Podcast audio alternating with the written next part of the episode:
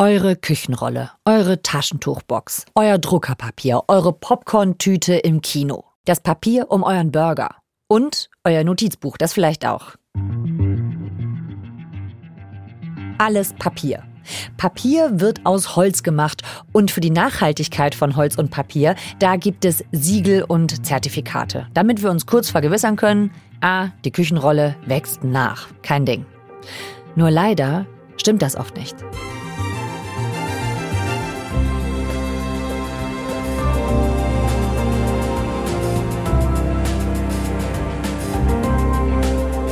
Ihr hört 11KM, der Tagesschau-Podcast. Ein Thema in aller Tiefe. Ich bin Viktoria Michalzack und heute ist Dienstag, der 25. April. Wir zeigen euch in dieser Folge, warum wir die Siegel hinterfragen müssen, die uns nachhaltiges Papier und nachhaltiges Holz versprechen.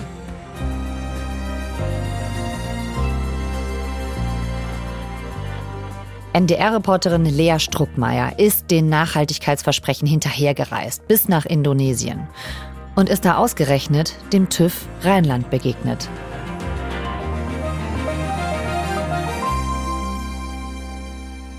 Lea, hallo. Hi, vielen Dank, dass ich hier sein darf.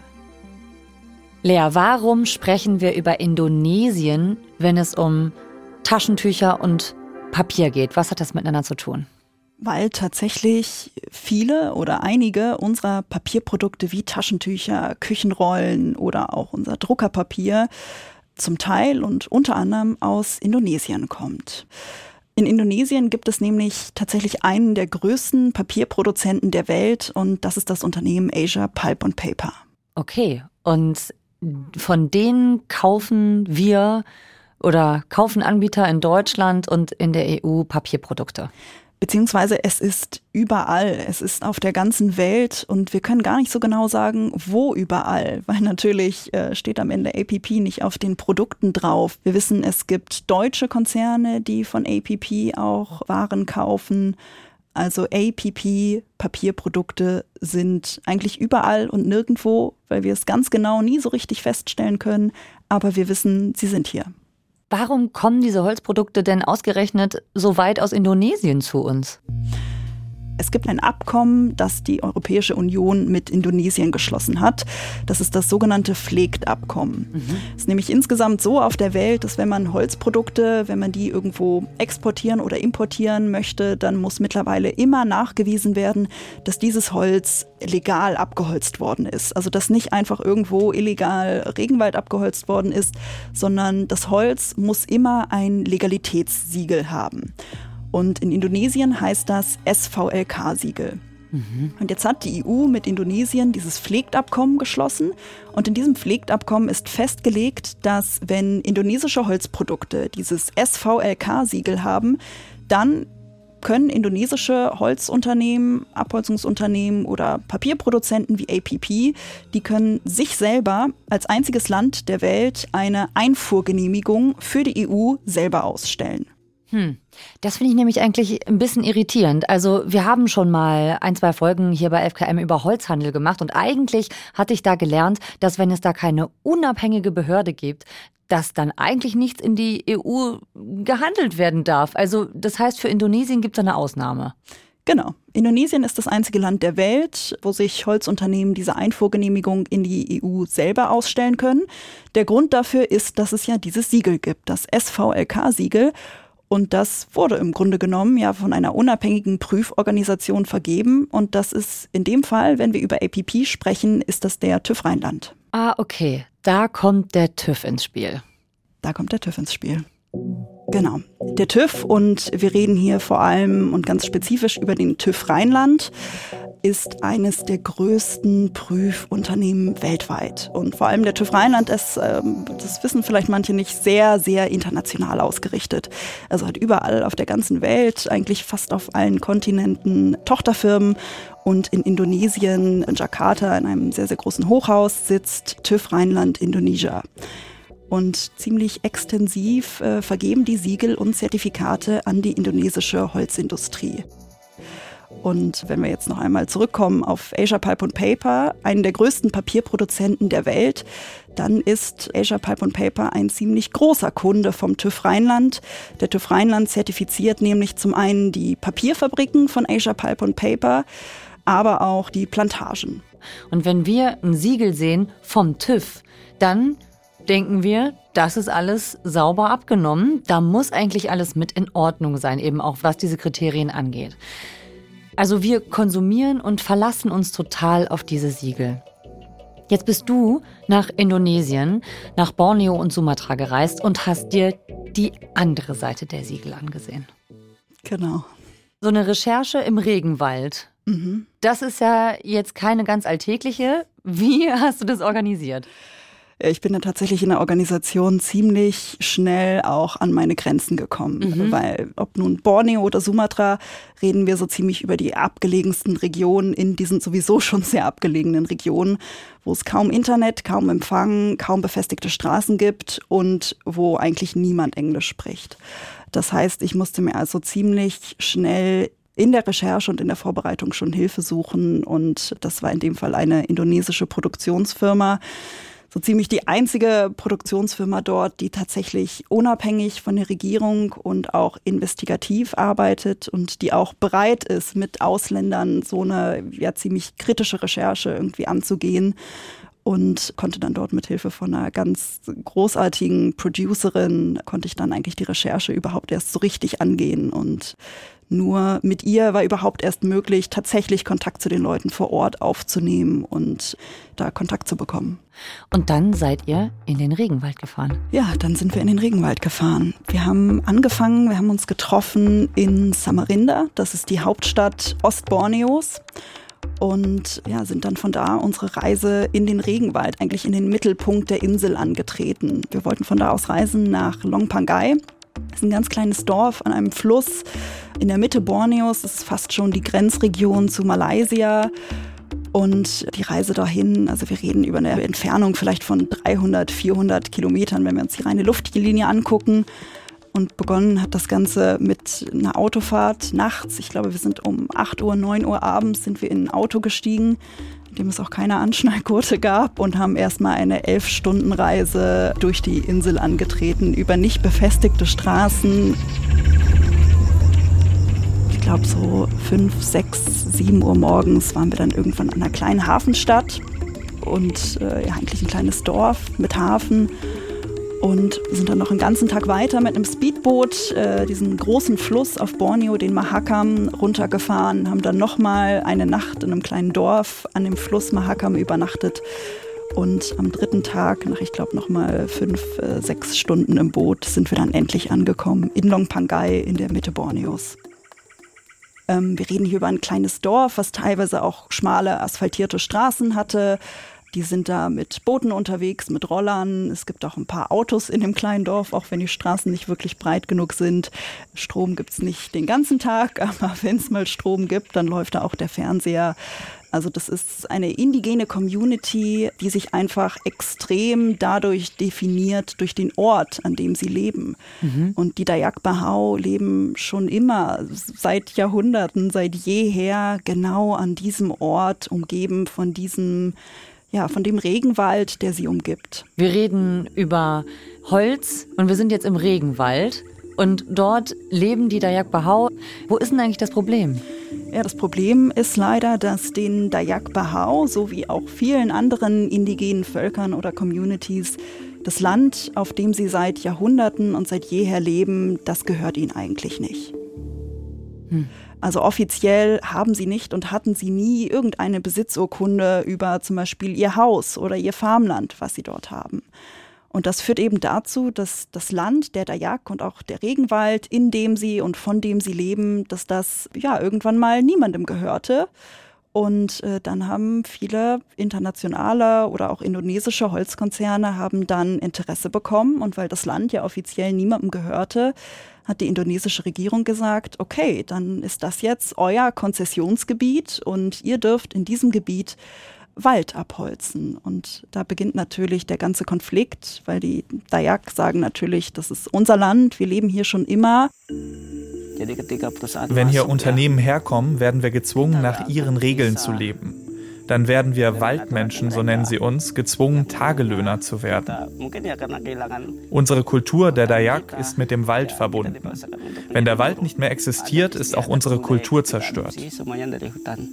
Besonders wenn es um uns und unser Leben geht, brauchen wir den Wald. Denn alles, was wir zum Überleben brauchen, nehmen wir aus dem Wald. Also das heißt, die Lebensgrundlage und die Identität von den Dayak, die wird da bedroht von dieser Abholzung.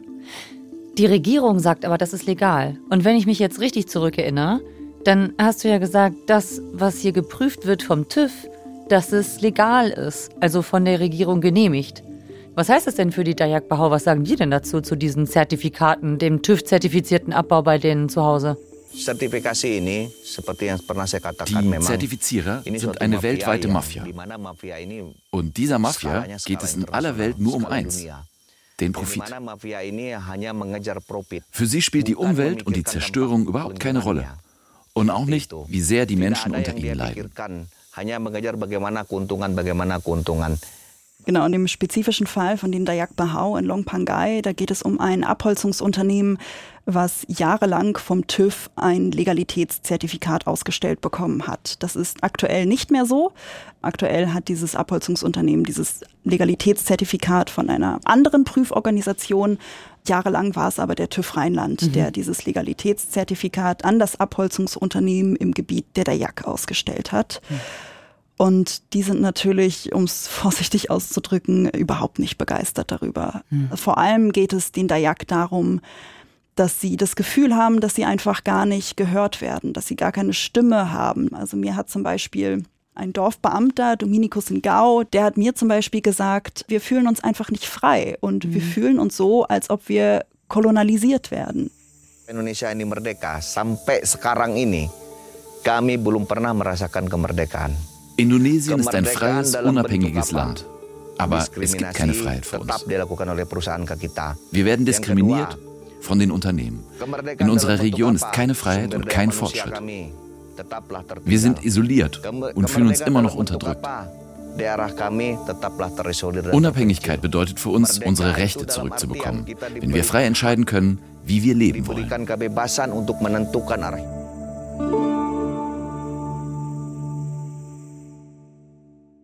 Ist das jetzt eigentlich ein Einzelfall, wie das da ist in Borneo?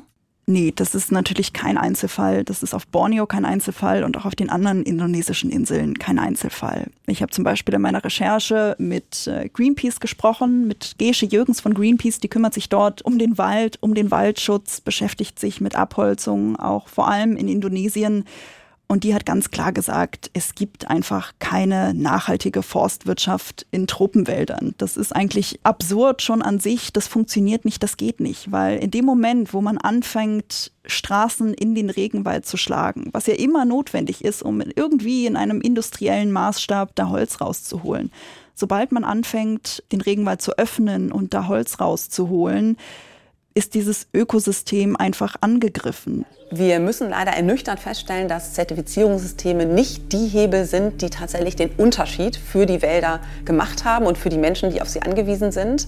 Dass eben dadurch wirklich Waldzerstörung massiv reduziert wurde, sondern teilweise ist leider sogar das Gegenteil passiert, dass eben mit Zertifizierung Wälder erst ja, freigegeben wurden zur Ausbeutung. Also wenn die Tür einmal offen ist, dann geht sie nicht mehr zu. Wenn die Straße einmal da ist, dann gibt es keinen Weg zurück. Genau, absolut. Und auch Greenpeace zum Beispiel hatte früher sehr, sehr viel Hoffnung in die Siegel und Zertifikate gesetzt. Hm. Und mittlerweile sehen sie das auch sehr, sehr kritisch, dieses komplette Siegel- und Zertifikatesystem. Und man denkt dadurch, dass durch die Siegel wurde ja durchaus eine gewisse Art von Transparenz geschaffen.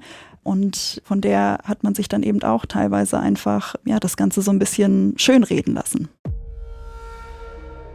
Das kann man sich dann so vorstellen, man hat einen unberührten Regenwald und dann fressen sich so langsam wie so Adern quasi in den Wald rein und der Wald wird dann einfach lichter und da fehlen dann natürlich ganz viele Bäume. Hm. Ja, die Holzindustrie nennt das nachhaltig, aber das ist es natürlich nicht der eigentliche Grund dahinter ist, dass es mittlerweile gar nicht mehr so viel Regenwald auf Borneo gibt, dass man es irgendwie noch anders abholzen könnte. Hm. Gibt es da Zahlen, wie viel Regenwald auf Borneo ist noch da? Also es gibt natürlich nur Schätzungen, weil niemand kann natürlich den Regenwald irgendwie vermessen, aber nach Auswertung von Satellitenbildern gehen ähm, Wissenschaftler davon aus, dass ungefähr die Hälfte des Regenwaldes auf Borneo mittlerweile verschwunden ist, abgeholzt wurde.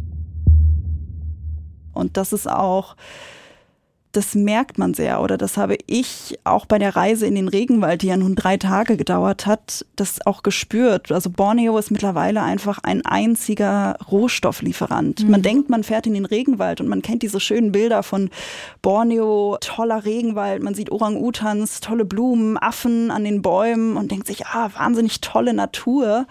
Und das, was ich dort gesehen habe, das sind Karawanen von Kohleschiffen, Erdöl wird dort abgebaut, es gibt dort Goldminen, dann gibt es riesige Palmölplantagen. Wenn man eigentlich denkt, dass man gerade kurz vorm Regenwald ist, sieht man dann auf einmal nur Palmölplantagen. Du warst nicht nur auf Borneo, sondern du warst noch auf einer zweiten Insel, auf Sumatra. Wir befinden uns im Landeanflug auf Sumatra und auch das habe ich mir naiverweise als schöne indonesische grüne Insel vorgestellt. Und schon aus dem Flugzeug sieht man ganz quadratische, ja eigentlich Plantagen und Straßen und nichts Natürliches mehr, sondern man sieht ja so ein bisschen geplante Plantagenwirtschaft, quadratische Straßen, die sich da am Boden befinden. Man könnte vermuten oder es vermuten auch einige, dass Sumatra so ein bisschen das ist, wo sich Borneo bald hin entwickeln könnte. Denn auch auf Sumatra war vor Jahren noch unberührter primärer Regenwald und jetzt mittlerweile, und das fand ich auf der Reise wirklich mit am schockierendsten und eindrücklichsten, ist Sumatra wirklich eine Insel aus Plantagen. Teilweise sind wir sechs Stunden lang mit dem Auto von einem Ort zum anderen gefahren. Und alles, was ich unterwegs gesehen habe, waren wirklich Plantagen. Also entweder Palmölplantagen, Kautschukplantagen oder Plantagen für die Papierindustrie.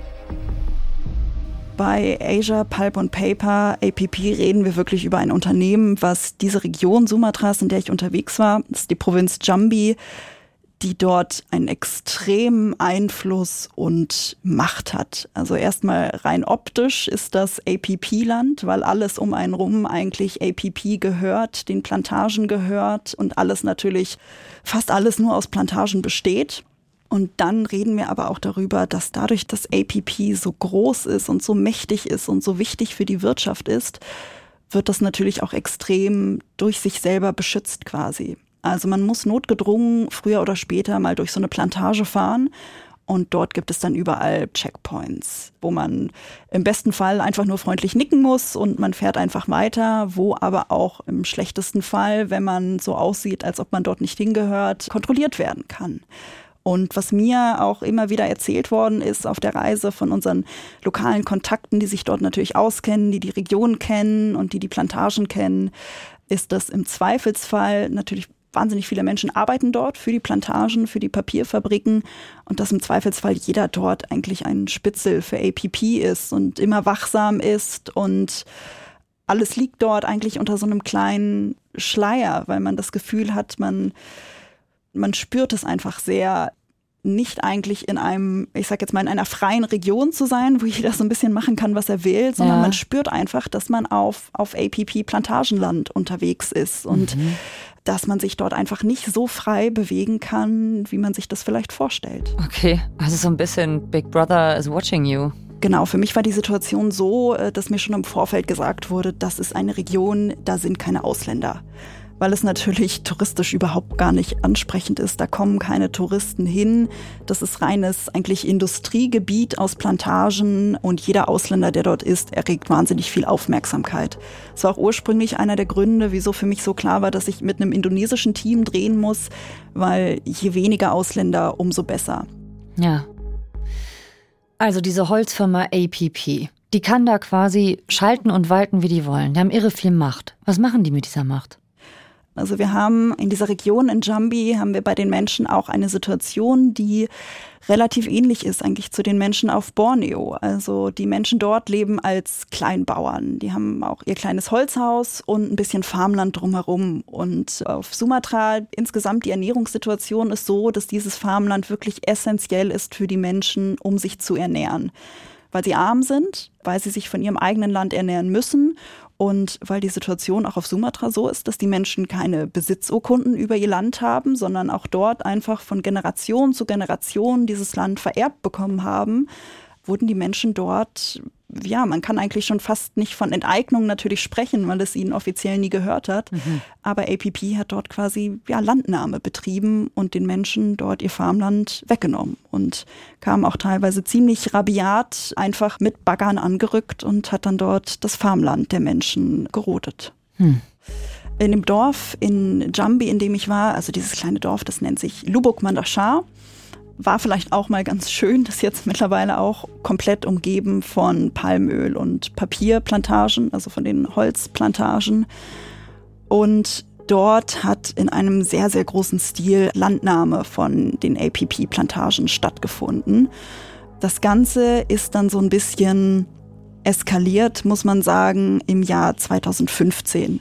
Und damals ist natürlich schon unter den Dorfbewohnern ein gewisser Aktivismus gestartet. Und sie haben versucht, sich dagegen zu wehren, auch wenn die Möglichkeiten natürlich begrenzt sind, aber sie haben es immer versucht. Mhm. Und 2015 ist es dann tatsächlich in Lubuk Mandashar auf einer APP-Papierplantage zu einem Mord gekommen.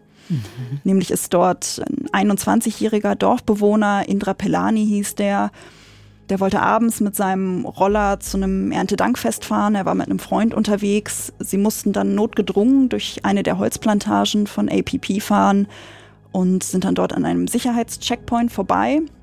Sie wurden dort angehalten und dort kam es dann zu einem Streit zwischen den Sicherheitsmitarbeitern und Indra Pelani.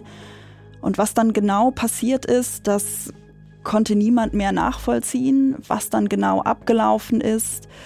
Und Indra Pelani wurde von APP-Sicherheitskräften mutmaßlich ermordet. Sie wurden auch verurteilt, aber es bleiben immer noch so ein paar Fragen. Hm. Durch Indras Tod wurde so ein bisschen noch mehr Aktivismus eigentlich losgelöst. Also mhm. die Menschen hatten noch mehr das Bedürfnis eigentlich laut zu sein und sich zu wehren. Gleichzeitig gibt es seitdem in der Region auch eine unglaubliche Angst, dass sowas wieder passieren könnte. Also die Menschen stehen auf und versuchen sich zu wehren und gleichzeitig sagen sie sich immer wieder, was ist, wenn mit uns das gleiche wie mit Indra passiert. Mhm. Und um sich zu wehren gegen APP und gegen die Landnahme und dieses komplette Klima auch der Einschüchterung, es gab auch immer wieder Inhaftierungen von Aktivisten dort, mhm. wurde eine Bauernvereinigung gegründet. Und die hat äh, Frandodi Negara gegründet und der war tatsächlich auch der beste Freund von Indra Pelani.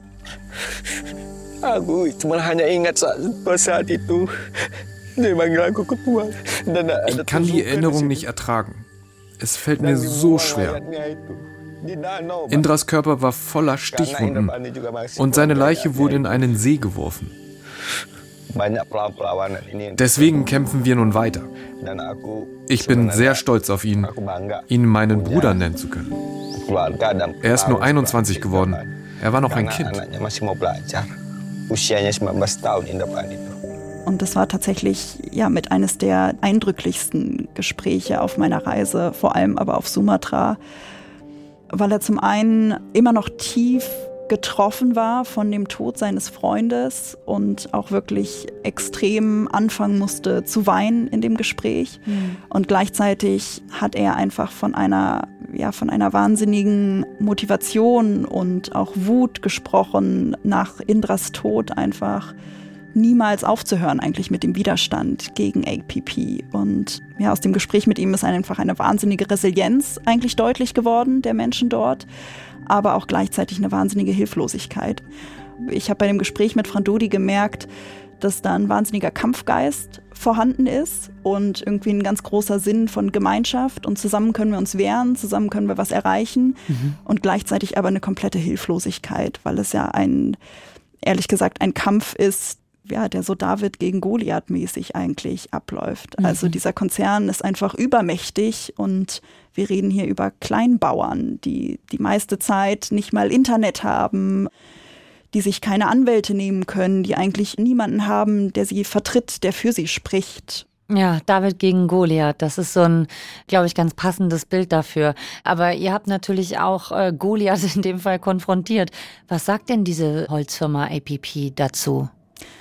Ja, das war ganz kurios eigentlich, weil ich habe es ja schon gesagt, also wir reden hier wirklich über einen der größten Papierproduzenten der Welt, einen internationalen Konzern oder einen international tätigen Konzern und ich habe dann dort angefragt, habe meine Presseanfrage gestellt. Da gibt es auch einen internationalen Pressekontakt und habe dann sehr lange keine Antwort bekommen. Hm. Und ich glaube, nach einer Woche oder zehn Tagen kam dann eine Antwort zurück und da hieß es dann, warum ich denn überhaupt diese ganzen Fragen habe, warum ich das überhaupt wissen will. Man hätte doch gar kein Büro in Deutschland, das wäre doch gar nicht relevant für Deutschland und ob ich denn überhaupt mit Landrechten in Indonesien vertraut wäre. Hm. Und daraufhin haben wir dann nochmal eine Nachfrage gestellt und haben gesagt, ja, ja, wir sind mit den, mit den Landrechten vertraut. Wir hätten dann doch gerne, dass unsere Fragen beantwortet werden. Und daraufhin kam dann gar nichts mehr von APP. Also hat APP nie auf unsere Fragen geantwortet. Hm. Diese Firma APP, die vertreibt da auch die Landbevölkerung aus ihren Dörfern. Und das alles mit TÜV-Siegel. Wobei ich jetzt gerade überlege, darf ich überhaupt TÜV-Siegel sagen? Das stimmt nicht mehr richtig, ne? Äh, doch, bei APP ist es noch so. Ah, Die ja, okay. sind ganz aktuell, sind Plantagen und Papierfabriken immer noch vom TÜV Rheinland zertifiziert. Und der TÜV, was sagt der? Ja, der TÜV sagt natürlich, dass man seine Prüfaufträge ganz gewissenhaft und nach geltendem Recht erfüllt. Der TÜV wusste von dem Mord an Indra Pelani. Das ist auch aus unserer Anfrage an den TÜV deutlich geworden. Der TÜV nennt den Tod von Indra Pelani einen bedauerlichen Vorfall. Mhm. Und der TÜV Rheinland hat nach dem Mord an Indra Pelani ein unabhängiges Komitee eingerichtet. Und dieses unabhängige Komitee sollte prüfen, ob das Siegel, das der TÜV Rheinland zu diesem Zeitpunkt an die APP-Plantage vergeben hatte, ob dieses Siegel dann als Konsequenz zurückgezogen werden sollte oder annulliert werden sollte. Mhm. Und dieses unabhängige Komitee, das der TÜV Rheinland eingesetzt hat, ist dann aber zu dem Schluss gekommen, das Siegel beizubehalten. Dieses Siegel ist jetzt mittlerweile ausgelaufen, ähm, das gibt es jetzt so nicht mehr, aber der TÜV Rheinland hat nach wie vor APP, Plantagen und Papierfabriken zertifiziert mit mehreren Zertifikaten. Für mich sind diese Zertifikate nur ein Werkzeug, um die Verbrechen der Unternehmen zu legitimieren, damit sie auf dem internationalen Markt Geschäfte machen können.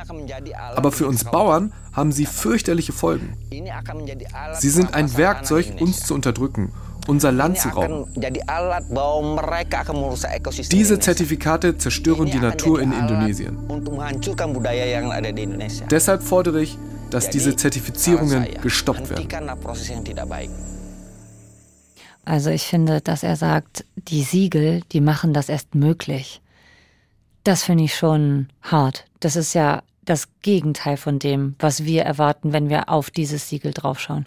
Und das habe ich auch wirklich immer wieder gehört während meiner Reise. Also das habe ich auf Borneo gehört von den Dayak Bahau und das habe ich auf Sumatra gehört, dort von den Aktivisten, dass die Zertifizierer Verbrecher sind. Und natürlich müssen wir sagen, ja, die Zertifizierer, die holzen jetzt nicht selber den Regenwald ab. Die sind natürlich nicht, nicht selber für das verantwortlich, was dort passiert. Aber natürlich setzen sie am Ende ihre Unterschrift und buchstäblich ihr Siegel unter einem System, was de facto für sehr viel Naturzerstörung und auch für menschliches Leid verantwortlich ist.